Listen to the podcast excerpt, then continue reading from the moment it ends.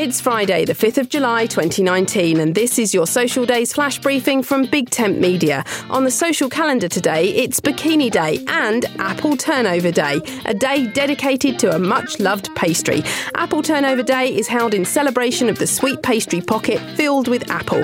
If you haven't had one for a while, then seek one out today and buy one for your friends and family too while you're there. I'm sure it will make you popular. My name's Suze Cooper. You can find me on Twitter at Big Tent Social for updates about social media and voice technology.